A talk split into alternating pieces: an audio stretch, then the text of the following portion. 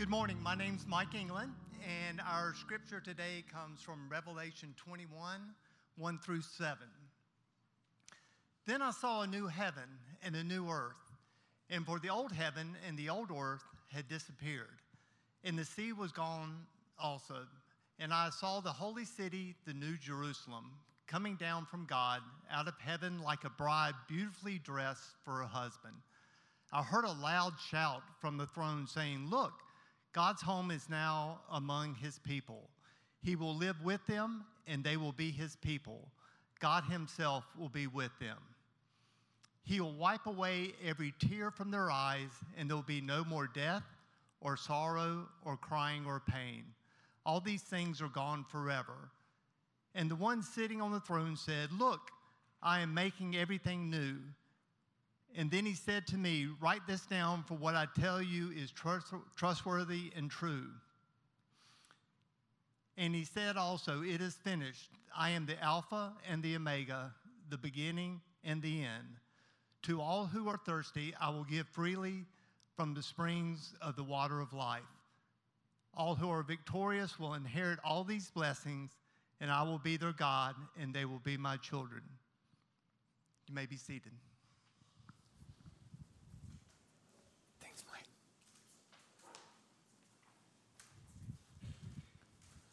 Good morning.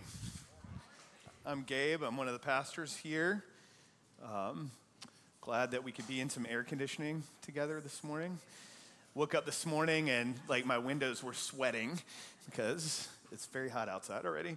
Um, well, today I have the privilege of, of teaching from a passage that uh, really did transform my understanding of the gospel and my understanding of my story. So I'm just thrilled to be able to share that with you um, today. And but last week uh, I was actually on uh, vacation in California with my my family, my wife Janet, my 16 year old daughter Madeline, and we were with uh, some friends, uh, most of whom had smaller children, and those of you, I think many people in our congregation have, have smaller kids. Uh, many of you have had smaller kids. All of us have been smaller kids at some point in, in our life but it was fascinating to kind of be at my stage of parenting in life and like watch family dynamics of families with little kids on vacation. I was reminded uh, of the idea that there's, there's vacations and then there's trips. I don't know if you make those distinctions in your family or not. Um, it's, I think if you have little kids, you're never allowed to go on vacation. It's a, it's a trip.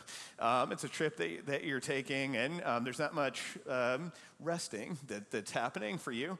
Uh, and I was reminded of that. But it was funny because we were in several different locations, but at one point we were on Catalina Island, which is this beautiful island where people take yachts and sailboats. And, um, you know, I think Mac made it like the image of one of their operating systems at one point because it's a gorgeous island um, with crystal blue water and beautiful skies. There's so, so much beauty to look at. And so as our family was walking down the street and oohing and ahhing at all the, the beauty around us, we looked behind us and our friends with little kids, they weren't paying attention to any of that. What they were in was a conversation about ice cream. And uh, to protect the innocent, I've changed the names in the story, but uh, the, the little boy, Johnny, is four or five years old. And, and, and little Johnny, you know, his, his whole thing was about getting ice cream. And Johnny likes to talk about himself in the third person. You ever hear little kids do that? Um, so he'd be like, Johnny's hungry, you know, talking about himself and they're like, all right, buddy, let's get some food. Um, is, you know, constantly, Johnny, Johnny wants ice cream, you know? And so then what happened was all of life would go, and like the beauty of this place and the fact that we were on this expensive vacation would all fade away. And what was at the center of life was the pursuit of ice cream in that moment. And that's what happens with little kids, isn't it?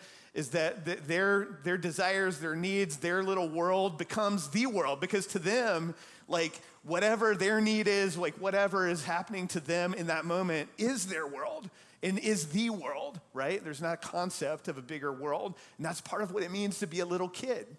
Um, but the truth is that we're not that much different, are we?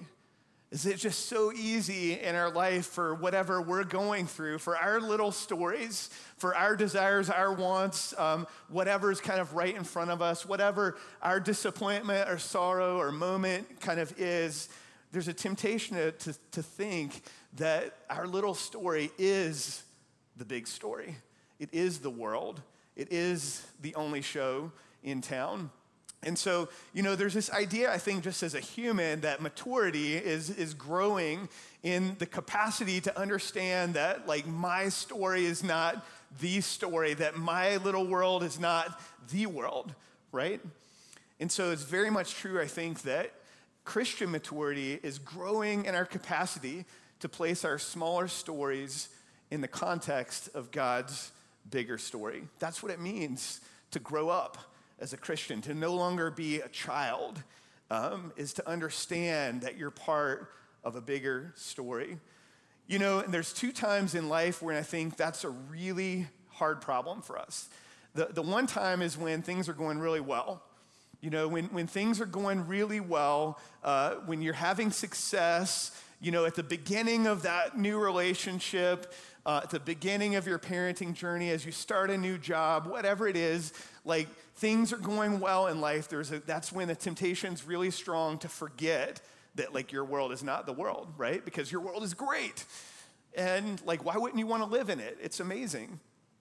But the second time is, is probably, you know, more common for us. The second time it's really hard where we're tempted to believe that our story is the story is when life is not going well. When we're facing a lot of disappointment, when we're grieving, and when we're in sorrow, um, when, when things aren't working out the way that we want, um, there's a temptation at that moment as well to forget that there's a bigger story all around us. And, and yet we need to remember um, in both those times that there's a bigger story that God is, is writing. Now, the reason I picked this verse or this passage from Revelation is because uh, it was about 10 years ago, I guess, um, when I first began to understand that there is one cohesive story that is God's story from beginning to end that makes sense. From Genesis to Revelation, God is telling us one story. And it's the true story of the world. It's the, it's the ultimate story where he reveals everything that we need to know about himself, about the world around us, about who we are, right? And about how things are going to end up at the end of time. And that might sound funny because 10 years ago, I was a pastor already. I had been through theological training. Um, I had taught the Bible for a long time. And yet, somehow, I had missed this idea that God's trying to tell us a big story, that our smaller story is supposed to find a context in God's bigger story, and that maturing and growing in Christ is really um, rooted in our understanding of what God is doing in the world and what we're invited into. And so this passage from Revelation was key for me in understanding that because this is at the end of God's story. This is at the end. This is the hope. This is what happens after all the other things have happened. This is where things end up. And so if we start with the end in mind, um, it's very important because that's how we understand the story that we were indeed made for. Now, you might have thought, oh, we're teaching from Revelation. That's a little bit scary, and I don't know how you think about the book of, of Revelation, but you know, in our Christian culture, I think all too often we've sort of relegated the book of Revelation to this weird book that we shouldn't talk about a lot because it's who can understand it, it's strange, it's scary. People have a lot of arguments about it, and it just doesn't seem like something that we should really spend a lot of time in. But I'd like to argue that I think Revelation is supposed to be the most encouraging book in the scriptures. And I'm going to explain why that is today. And, you know, it's not a book that was written for us today to, to like spend our lives trying to decipher a mysterious code to figure out when Jesus is coming back. Like, that is not the purpose of the book of Revelation. Well, what is the purpose of Revelation? Well, we have to, when we're trying to understand the scriptures, we have to look at who wrote it, who did they write it to, and why did they write it. And usually, when we understand those three things, we begin to get a clue for, you know, what is the purpose of this particular piece of scripture. Well, uh, the book of Revelation was written by the Apostle John. And um, John's a fascinating guy because he is the same John that uh, was an apostle of Jesus, a disciple of Jesus. He uh, wrote the Gospel of, of John, he wrote the letters of John, and then he wrote Revelation. And he wrote it to churches, to seven churches, particularly in the first century. And so, what is happening in the context of Christianity in the first century? Well, we know from history, and this is extra biblical literature that you can go and read. We know a lot, actually, that this is uh, a world that's dominated by the Roman Empire and that it's a world that's extremely hostile to the Christian faith. There was an emperor, his name was Domitian, and this is probably at the height of Christian persecution. Uh, Christians were subjected to all manners of, of terrible things that would happen to them. And so John's writing to a people that are beginning to suffer this kind of, of per- persecution and who ultimately, many of them will die uh, for proclaiming the name of Jesus. You know, some of the things that were happening in the Roman Empire at the time of Domitian were uh, Christians were being crucified by the hundreds along the roadsides. Imagine that you'd be going in or out of Rome along the highways, and the roads would just be lined with crosses, with people, uh, with Christians being crucified, by being murdered slowly in agony, so that you would see look, if you follow Jesus, this is what it gets you in the Roman Empire. Uh, they were also burned alive. They would cover them in pitch and tar and set them on fire while they were still alive. They would put them in the arenas with wild animals and they'd be torn apart. Um, they were impaled on stakes. Terrible things were happening to the Christians in this period. And so John is writing this beautiful letter to encourage people living in a context like that. Now, it's not likely that many of us will face persecution like that, but the truth is, and the reason why the book of Revelation is relevant um, to, to all Christians throughout all history is that uh, if you are a follower of Jesus, then you have made a commitment and allegiance to a king and a kingdom that is opposed to the systems of the world. And we're going to suffer um, as a result of that.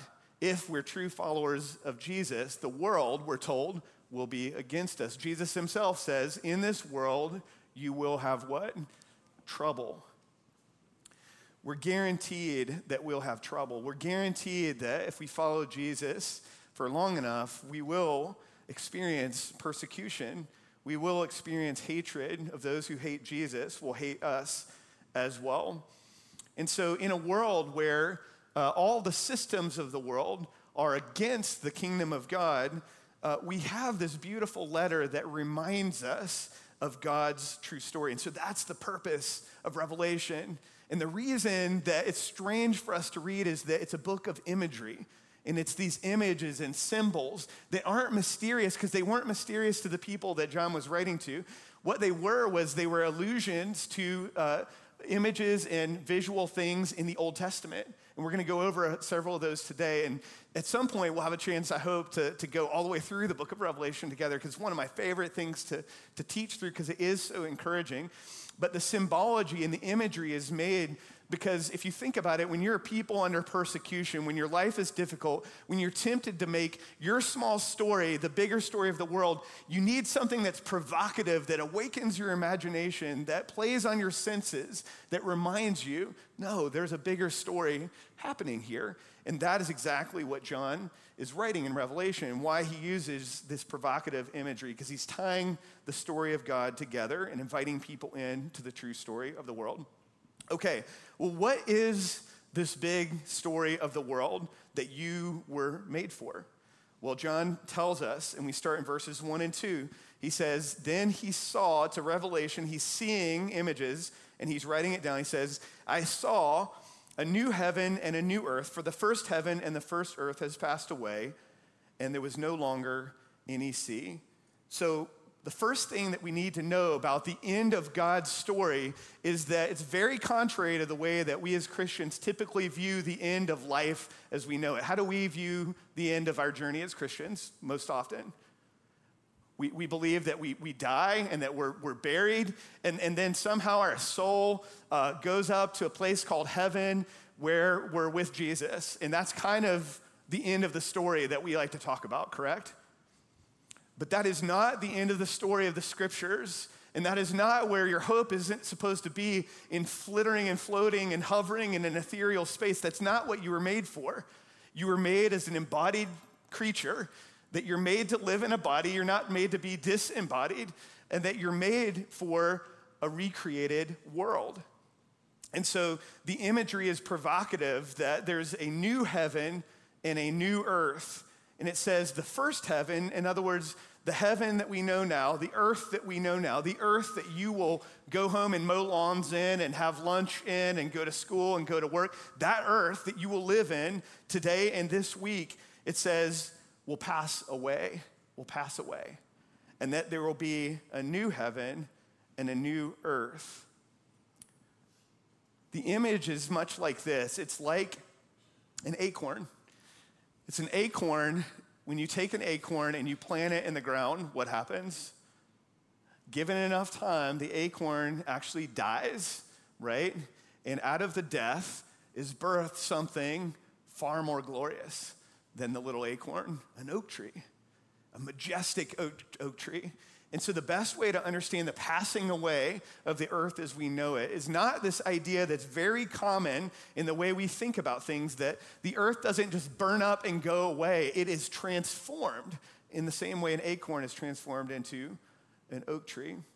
That it passes away, but in its place, there's a new heaven and a new earth.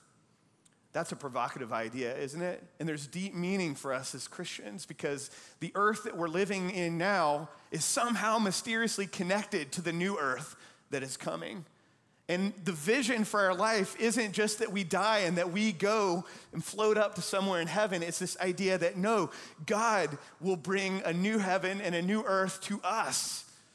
And it'll be a place that we will dwell with Him forever and ever together in bodies on an earth.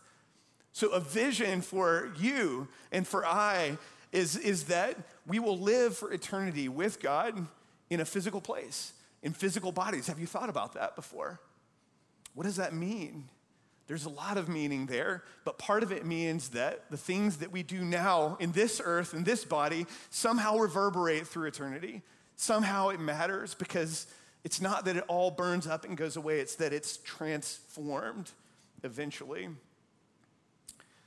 Well, secondly, uh, John notes, and it's an interesting comment, he says that there's no more sea, that there's no more sea, which is interesting that he would like highlight that there's no more ocean. There's, and what, is it, what does that mean?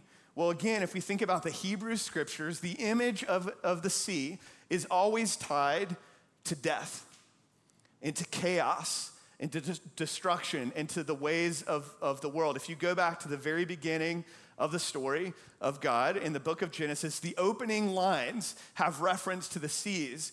And I'm going to read this, and I want you to pay attention to how does it make you feel as you hear about the sea in this passage. In the beginning, God created the heavens and the earth, and the earth was formless and empty, and darkness covered the deep waters, and the Spirit of God was hovering over the surface of the waters. The earth was formless and empty, and darkness covered the deep waters. And yet God was present, hovering over the deep waters.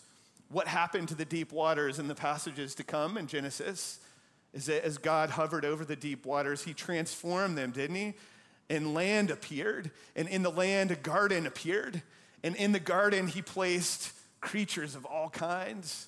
And he created this perfect atmosphere for a man and a woman to live. And it says that he walked among them in the cool of the day. And so we see the sea at the beginning as this formless and deep void that God, in the very beginning, um, doesn't leave it that way. He transforms it and he orders the chaos of the sea.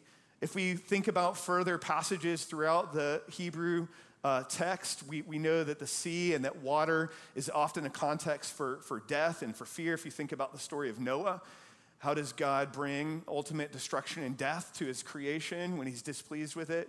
He covers it with the sea, and uh, nothing lives except for Noah and his family on, on the boat. And then God recreates life through Noah and his family. And if you think about uh, the Israelites as they were in the Exodus story and they were fleeing the Egyptians. They were fleeing for their lives. What happens to the Egyptians? They pass through the Red Sea.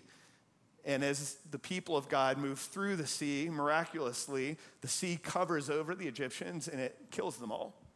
And so we know that the sea in the Hebrew stories is a place of death and destruction and darkness and uncertainty. And so what John's saying here is remember, as you face a difficult life, as your small story is really hard in the place that you're in right now, remember that in God's final story, there is no more place of darkness and despair and death. It is no more. That physically, God transforms the earth and it, it's not a going back to the Garden of Eden, is not the dream. Instead, he says, no, in the next verse, it's a city. It's a city. Now, verse 2 I saw the holy city, the new Jerusalem, coming down out of heaven from God, prepared as a bride, beautifully dressed for her husband. Why a city? Well, what command did God give in the Garden of Eden to Adam and Eve?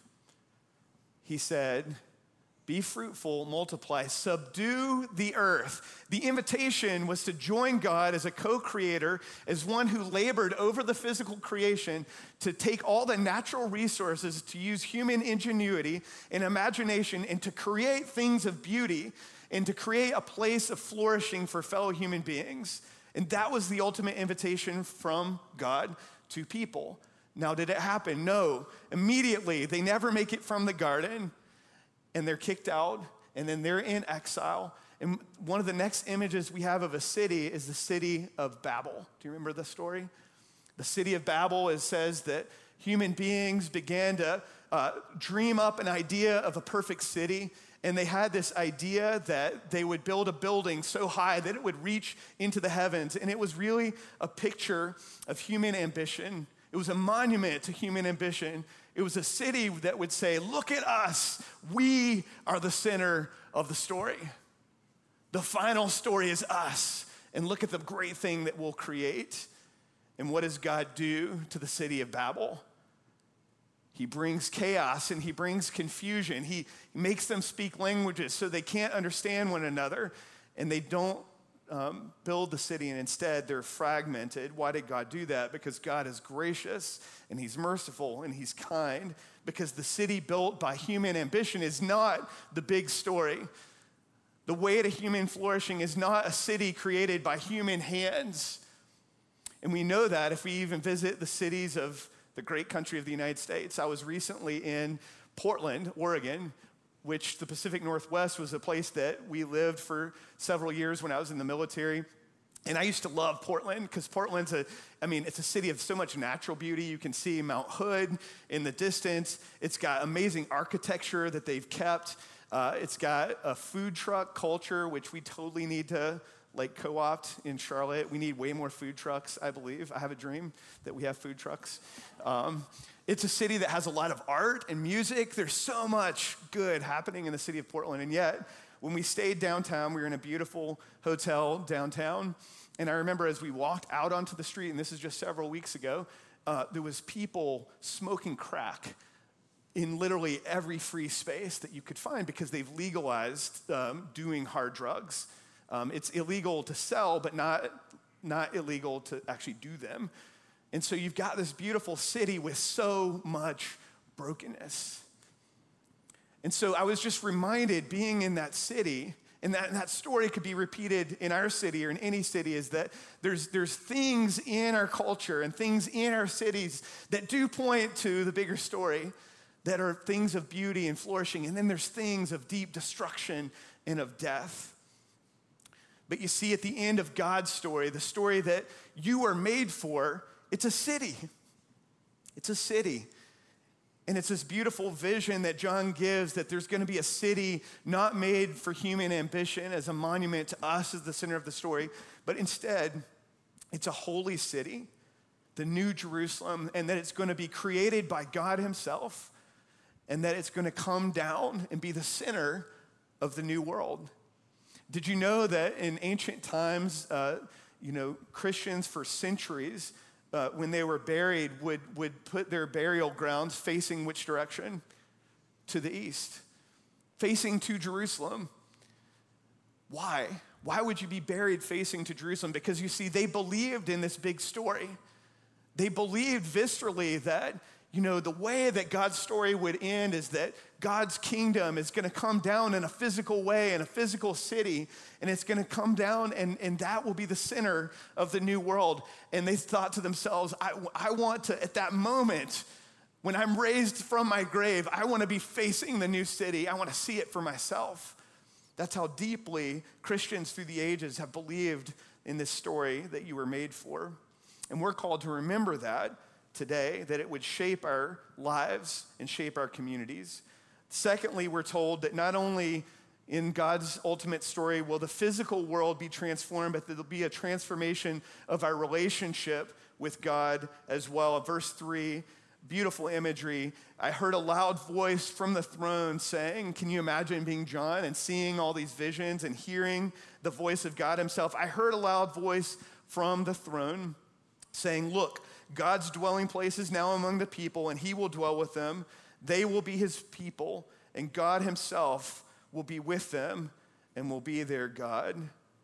And so it's an image of God physically with us, but in a brand new way, even better than it was in the Garden of Eden, even better than it was for the disciples when they were with the Lord Jesus. Have you ever thought how amazing would it be to be one of the disciples, to walk with Jesus? To have seen him and had eaten with him. Did you know that what you're promised, if you call yourself a follower of Jesus, is something far better than that? That for eternity, the way that your story is meant to end is that you'll be with the Lord Jesus in a body, in your body that's been resurrected and transformed, in perfect relationship with the God who made you, that you'll be able to see him and to have breakfast with him and to sing with him and to do work alongside of him.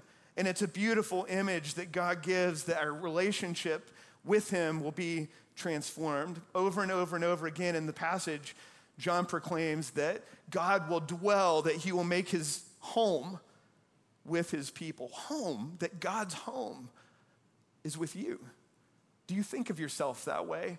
When you think about whatever it is that you're going through in your life right now, I don't know what disappointment you're facing right now in your life. I don't know what sorrow and grief you're facing in your life right now. I don't know what thing hasn't worked out the way that you hoped it would, but we're all going through something. But no matter what you're going through, the encouragement is this is that your God who made you wants to be with you and that he's making a place for you. Not in some ethereal space that you float and hover to, but in a place where you will exist in your body that's made new, in a world that's made new, and that God will call his home with you. You see, that's where our identity is made to lie in our witness with God. This is a fulfillment of Isaiah 66 22. As surely as my new heavens and earth will remain, so will you always be my people, with a name that will never disappear, says the Lord. I want to point out that the imagery of marriage is very important here as well. It says that the city is coming down like a bride adorned for a groom. What is he saying? Why is there a city that's a bride coming to be joined with God? It's because in the Hebrew text, marriage was a covenant relationship, a promise between a man and a woman and their God, a bond that couldn't, could only be broken by death and that was made as a way for people to participate in the creation of humans. That out of a covenant marriage relationship, what was made to come out of that is new life. And so, in the same way, the city of God comes as a bride adorned for the king. And that the union of a perfect place of flourishing for people with the God who made them is supposed to be this place, this ultimate relationship of new life that will produce life over and over and over again for all of eternity. It's a beautiful image of God with his people. Lastly, the story that you were made for not only points to a transformation of the physical world, a transformation of your relationship with God, but also a transformation of your difficulties. Verse 4 He will wipe away every tear from their eyes. There will be no more death, or mourning, or crying, or pain, for the old order of things has passed away. You know, there's an acknowledgement here that life this side of eternity is full of death, and it's full of pain, and it's full of crying. And this is an acknowledgement from the God that made you that it's not the way it's supposed to be. And you know that. But you know, so many of us are trying to find a way out of our small stories under our own power, aren't we? You see, when you lose sight of the big story, you lose sight of the idea that when God comes again, right, when He comes to make all things new, He'll take all your sorrows and He'll transform them, that suddenly everything that you've gone through will make sense in a way that it can never make sense now. But when you lose sight of that, there's a temptation to find your way out under your own power, and it only leads to more disappointment, disappointment and pain and sorrow. The only way out of our sorrow is to remember God's bigger story that He will transform our difficulties, that there will come a day, my friends. This isn't a theological idea. This is there will come a day that you will experience if you're a follower of Jesus, that He will wipe away your tears that He will bring ultimate and complete comfort to your sorrows. And some of you have faced some horrific things in your life, and some of you will face yet still difficult things. But you see, when God finally comes, He will wipe away our sadness, our disappointment, fear, our shame, and our grief. He says, It is finished. What's the path to this? How do I believe this? How do I embrace this life to come? Well, he gives us the answer at the end of the passage. Verse 6 He said to me, It is done. I am the Alpha and the Omega, the beginning and the end. You see, you need one who's at the beginning and the end of a story that's bigger than your own. We're all in the middle of a story that we didn't start and we can't finish. And if you don't remember that, you're going to get lost.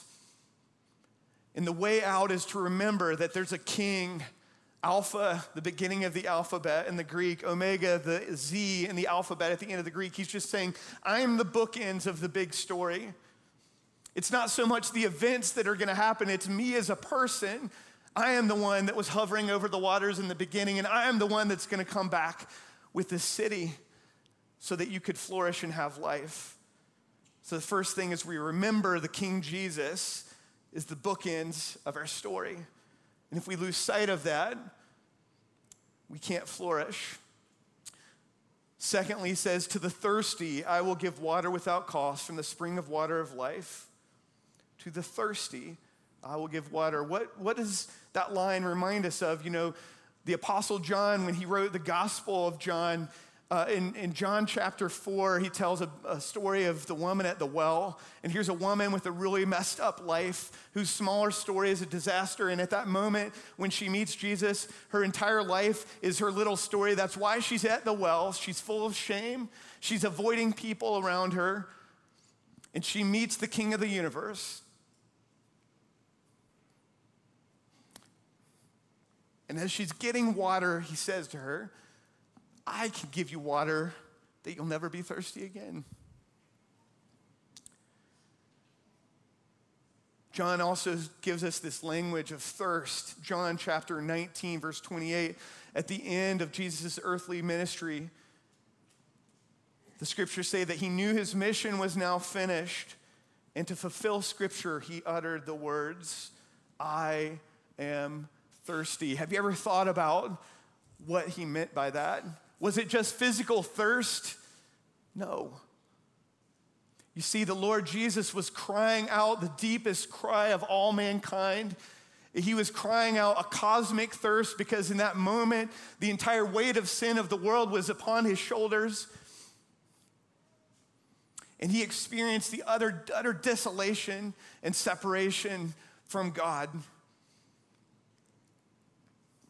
And you see, in that moment, he cried out, I thirst for the living water. I thirst for the mercy and the justice and the righteousness and the love of God. But in that moment, Jesus was cut off from all of that for your sake. He was ultimately thirsty. And yet, God fulfilled his thirst that he died, and like an acorn planted into the ground, he died and rose again to be the first fruit among all creation. Have you ever thought about the idea that the resurrection of Jesus is not the end of the story of resurrection? The scriptures say he was the firstborn among the dead, the first fruit of creation. When we look at the risen Lord Jesus, we're to see an entire creation story being resurrected and renewed. That in the same way the Lord Jesus was resurrected in bodily form, so the entire earth will be resurrected, so that you too will be resurrected. In the body that you have now will be transformed, and that you'll be made to live in a city of God in perfect communion with Him, in perfect relationship with Him and that as you experience thirst this side of eternity, as you experience that longing for something that you can't experience on this side of eternity, that every sadness, every disappointment, every grief, every shame suddenly becomes thirst that God will fulfill because He promises to be the living water as He makes all things new. You see, friends, we're all longing to be made new. We're longing for the world to come. And I don't know where you are in your story right now and what you're facing right now, but I guarantee you the temptation of your heart this week is to be drawn into your smaller story, to find your identity there, and to get sucked into it. And you'll just get more depressed, more anxious, more afraid, more shame filled, unless you remember there's a bigger story. And it's the context of your life as a follower of Jesus. And that's how you can face whatever this world has to throw at you with courage, with commitment, with singing, whatever the world has for you. Jesus is enough. I pray that you hear it and receive it as an encouragement to you today to press on as you're thirsty, to believe in the cross and to believe yet in the resurrection. To Christ be the glory. Amen. Let's pray. Father, we thank you that you are the resurrection and the life. We thank you, Jesus, that you are the way. We thank you that you are the Alpha and the Omega, the beginning and the end, that our story is not the story, but your story is the ultimate story. And Lord, we look forward to the day that our bodies are made new, that our relationships are made new, that we're restored completely, and that we dwell at home with you on an earth, a physical earth, where we're made perfectly and where we flourish. And Lord, until that day, would you help keep us as your faithful people? Let us not lose sight. Let us remind each other of the great things to come. And we pray all these things in Jesus' name. Amen. Amen. Will you stand with me as we respond today?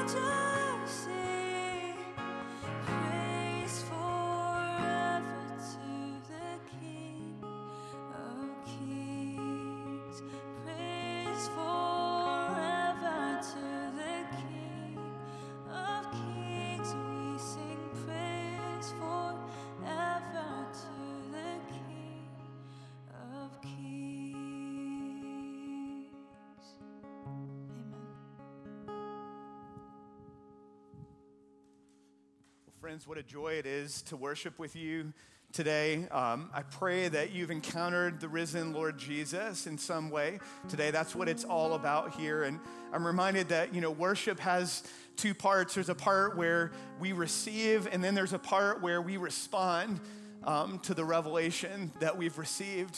And I don't know what revelation you received from God today, but I pray that you saw him in a new way today in a way that was meaningful in your story. Um, and we want to help you respond in, in an appropriate way uh, to the revelation that, that you've heard. And, you know, response comes in lots of different forms. Um, one way is prayer. We respond in prayer. And maybe, maybe there's just a prayer that's um, on your heart today that maybe you're ready to cry out, Lord, I'm thirsty. Um, Lord, give me water. Lord, I'm trapped in my little story and I don't know the way out. I don't know what your prayer is, but you don't have to pray alone. Um, I'm here, our team is here. We'd love to pray with you that you don't journey alone in your response to God. Um, second, if you'd like to participate further in the community of the church, you know, there's an aspect of the faith that we need to be in, in smaller groups of people where we can be known where we can share our stories with one another, where we can share meals together.